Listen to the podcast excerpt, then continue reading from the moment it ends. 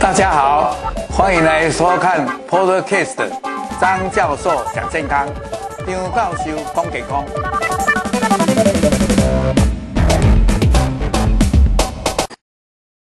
大家好，在这个单元，我要跟大家来介绍的就是说，因为我们这些睡眠或白天的活动，哎，怎么样把我们记录起来？怎么样来监测？甚至于我们的这些活动或睡眠是优质的，还是有一些状况？借这个生理监测，也跟我们统合整理，然后做出一个报告。特别在我们的预防医学，也就是说，在还没有得病的时候。你睡得好吗？你白天活动多不多？还有你的自律神经、交感神经，还有你的心脏的节律是不是对？就是心率有没有不整？这一方面真的很重要。而且如果有一个诶、欸、生理监测的一个机器或者一个简单的，那这一次我就是来跟各位介绍。我觉得这个是相当的重要。所以我们今天大概就是说，当你白天晚上。为什么要做监测？再来就是说，我们现在常常有报章或者一些报道，常常提到说有人是猝死，有一些甚至于是年轻的，有一些甚至于他平常就很喜爱运动，为什么会猝死？还有我们在这个心脏的这个跳动里面，诶，除了猝死或者心肌梗塞，还有一个就是叫做心律不整。哎，当然里面有一个比较，哎，常常被大家提到的心环颤动这方面，我们也来提一下，跟大家介绍。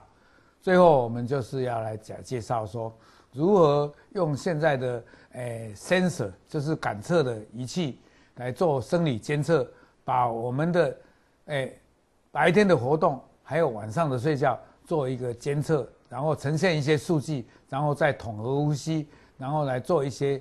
诶，将来我们要在生活起居做什么样的改善，甚至于要不要给医生来看，或者再做一些咨询的这些诶，需要不需要，就是很重要了。那么我们知道上一次就提到了，那睡眠的时候就怕的就是说，诶，有没有呼吸中止，或者你睡得好不好？那这些怎么样来监测？那有没有一些客观的？睡觉的参数来帮助我们对于自己的睡眠做一些评估，甚至于有障碍的时候，也可以借这个结果来请教，诶，睡眠中心或者睡眠医学的专家帮我们评估，然后有没有做一些诶改善或者做一些医疗的建议。那睡不好最怕的，上一次我已经提到了。当然有一些你的认知会降降，还有也许你会心脏血管疾病会跑出来，所以呢，有一些报道就讲到了睡不好，小心你跟心脏血管疾病是有关的。那么睡觉的时候，有人就讨论过了，你每一天睡觉的时间，比如说你今天睡三个小时，明天就呼呼大睡睡个九个小时，这样。差别这样是不太好的，他们有统计过，超过一百二十分钟的话，那这个就不好。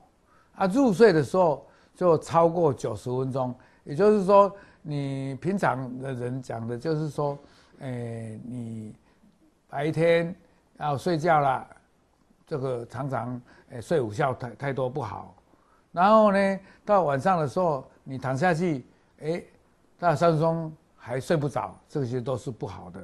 这样的话都会影响心脏血管疾病。那么台湾，诶，在四年的追踪里面发现，慢性失眠中有二点七的人会中风。啊，如果他睡觉睡得很好的，他的中风只有才一半而已。所以呢，可能在睡觉如果诶睡得不好，是不是某种程度会影响心脏也说不定，或者甚至影响到诶。这个心房震颤导致于中风，所以有人分析啊，这个中风，如果你有这种失眠的人，可能你在十八岁到三十岁就会中风。我们听到就怕了，中风都好像是在老人家或者年长的人，年轻年长的长者，但是呢，在年轻的时候，如果万一中，可能就是因为你失眠，然后导致你心律不整，所以不是说年纪大才会中哦，这个也是要大家要小心的。讲到这个猝死，当然有的就是年纪长的，诶，可能他就是心肌梗塞，所以这个叫做心源性的猝死，那指的就是说冠状动脉。但是有一些呢是心律不整，那么这个猝死当然还有的是忽然间那就呃主动脉剥离，或者是这个脑血管出呃脑脑中风出血，但是大部分跟心脏有关。那这个冠状动脉的这种叫做心肌梗塞的，大部分都是在冬天，而且大部分是在老人家。但是年轻的猝死呢，大部分是叫做恶性的心律不整，所以这个我们都要去小心。诶，我们现在也在想说有没有这些诶的基因检测，但是现在还在研发当中。啊，至于这些猝死的怎么样来监测，我们诶等一下会跟各位来介绍。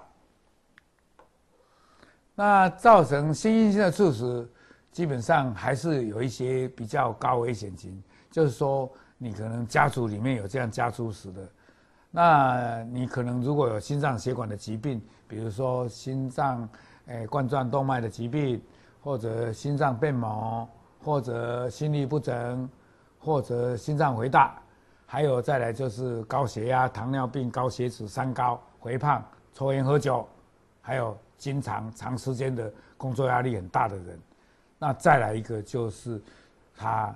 真的是不是这三个原因突然发生的？忽然胸痛、盗汗汗，然后胸闷，然后就是可能是猝死的征兆。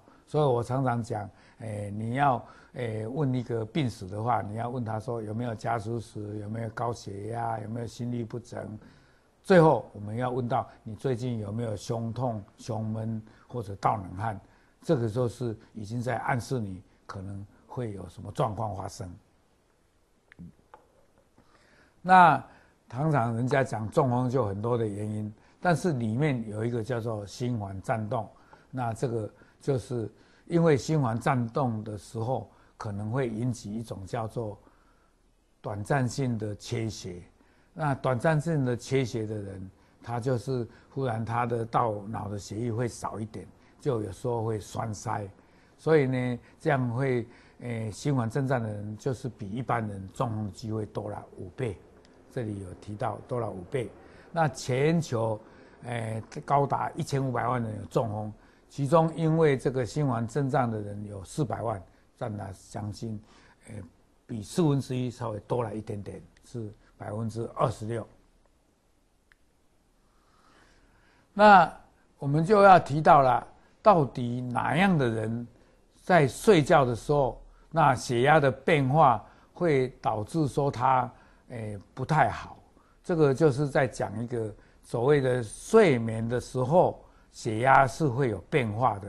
我们这里有一个图，大家我来详细跟各位介绍，就是正常的血压，就是到晚上的时候就是会低下来。比如说我们现在是这样的这一条红线，然后到晚上开始睡觉，慢慢的就是会血压下降。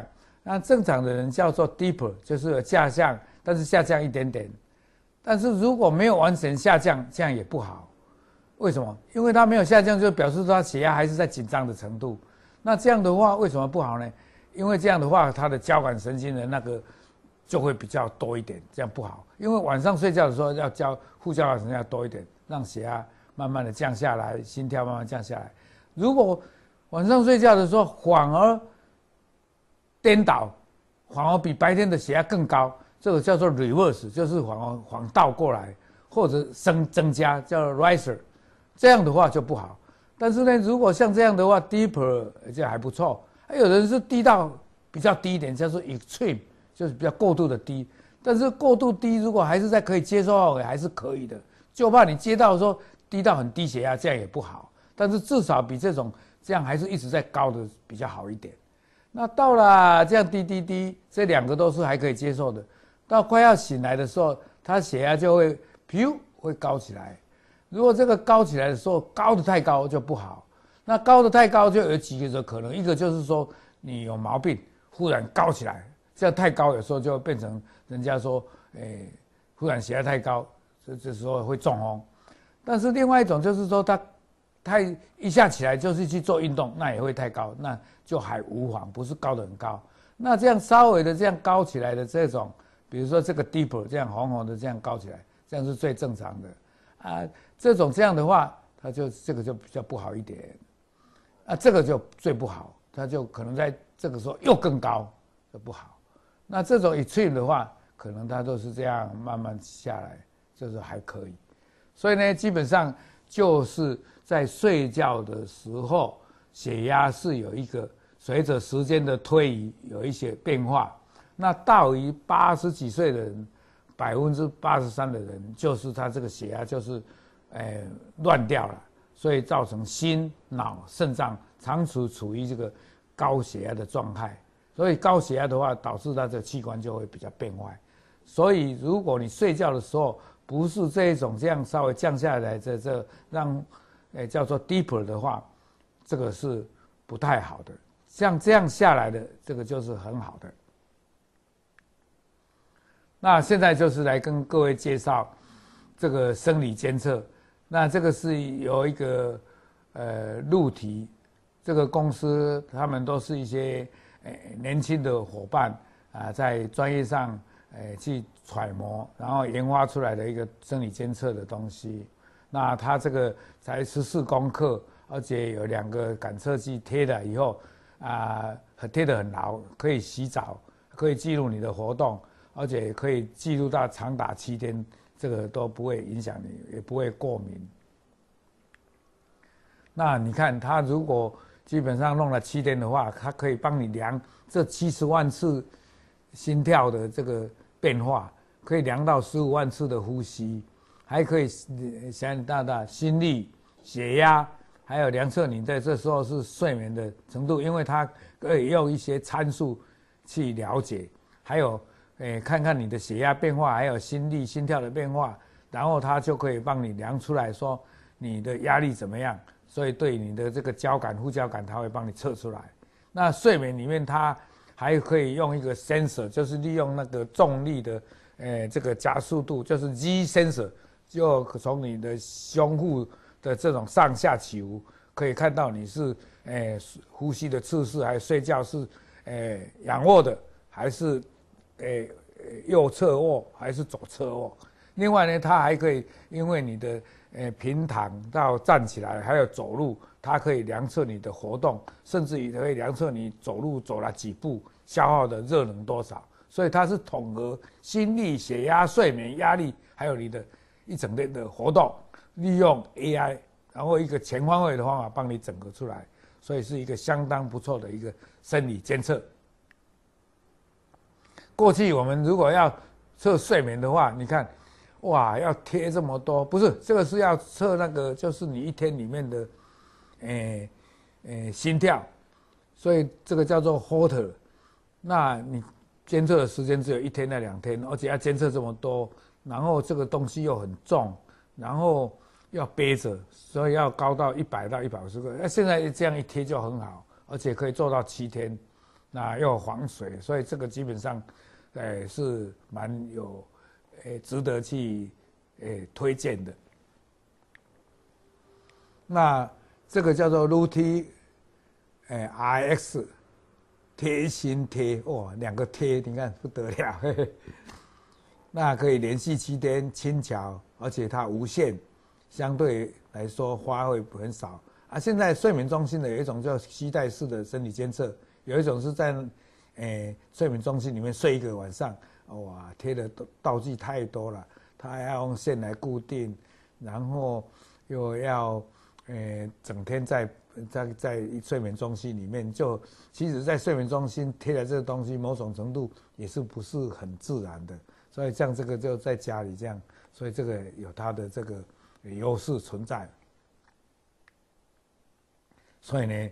他总结，他可以做你一个分析，帮你做一个心理的分析，还有他可以推估你这个血压的趋势，还有睡眠的状态，还有自律神经的呼吸，还有说，哎，你一整天里面到底走了多少步，还有，哎，你的活动量是多少？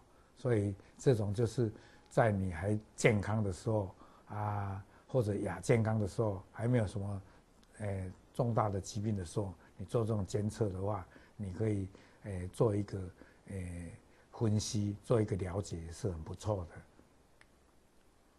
那心率不整，他最后跟你写出来的就是，哎，你每一天的平均速率，白天怎么样，卧床怎么样？而且有没有发生一些不规律的地方，占了多少？那如果这个红字的，就是说，哎，你百分之六点四有，那这个就是要小心。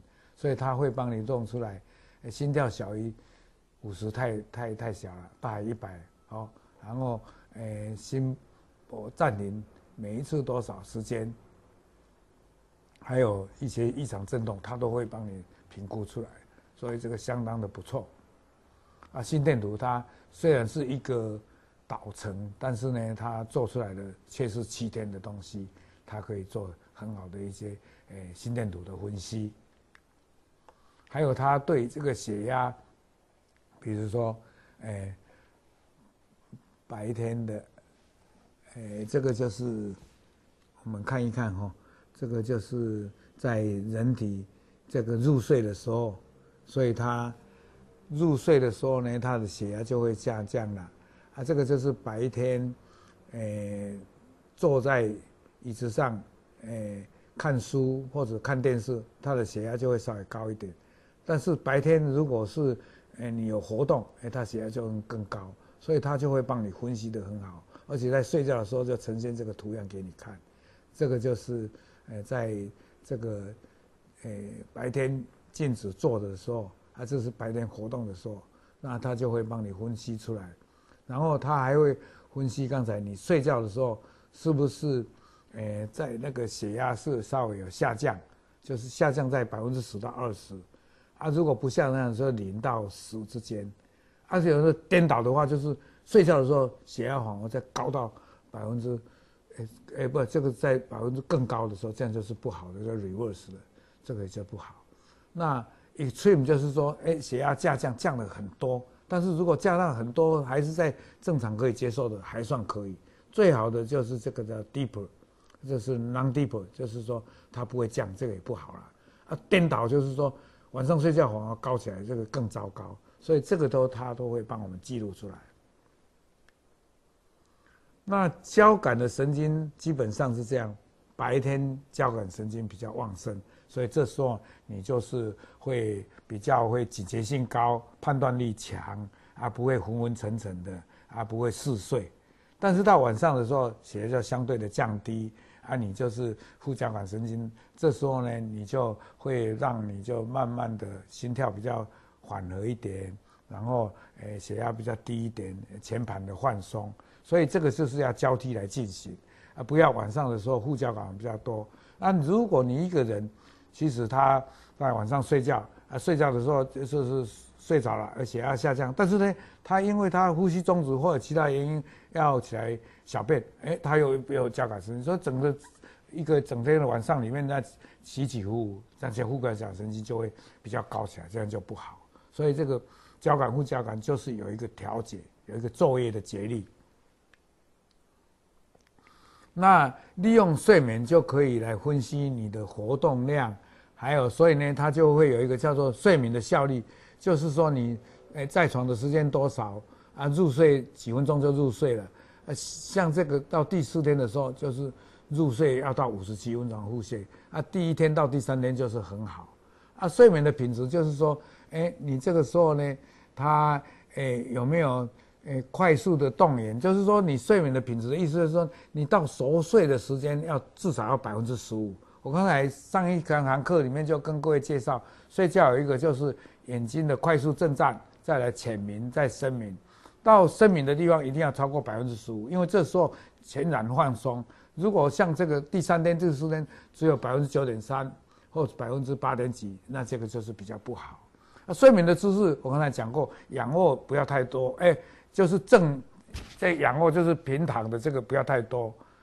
那如果是右侧睡要多一点比较好，啊，左侧睡比较少。但是呢，再怎么讲，就是仰卧跟俯卧是比较不好的。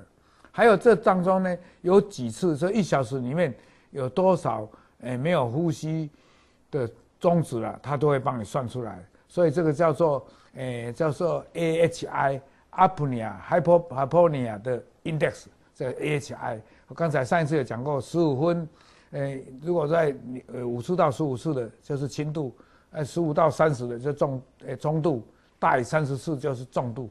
那这个就是会帮你算出来。所以这个就是一个很好的一个诶指标。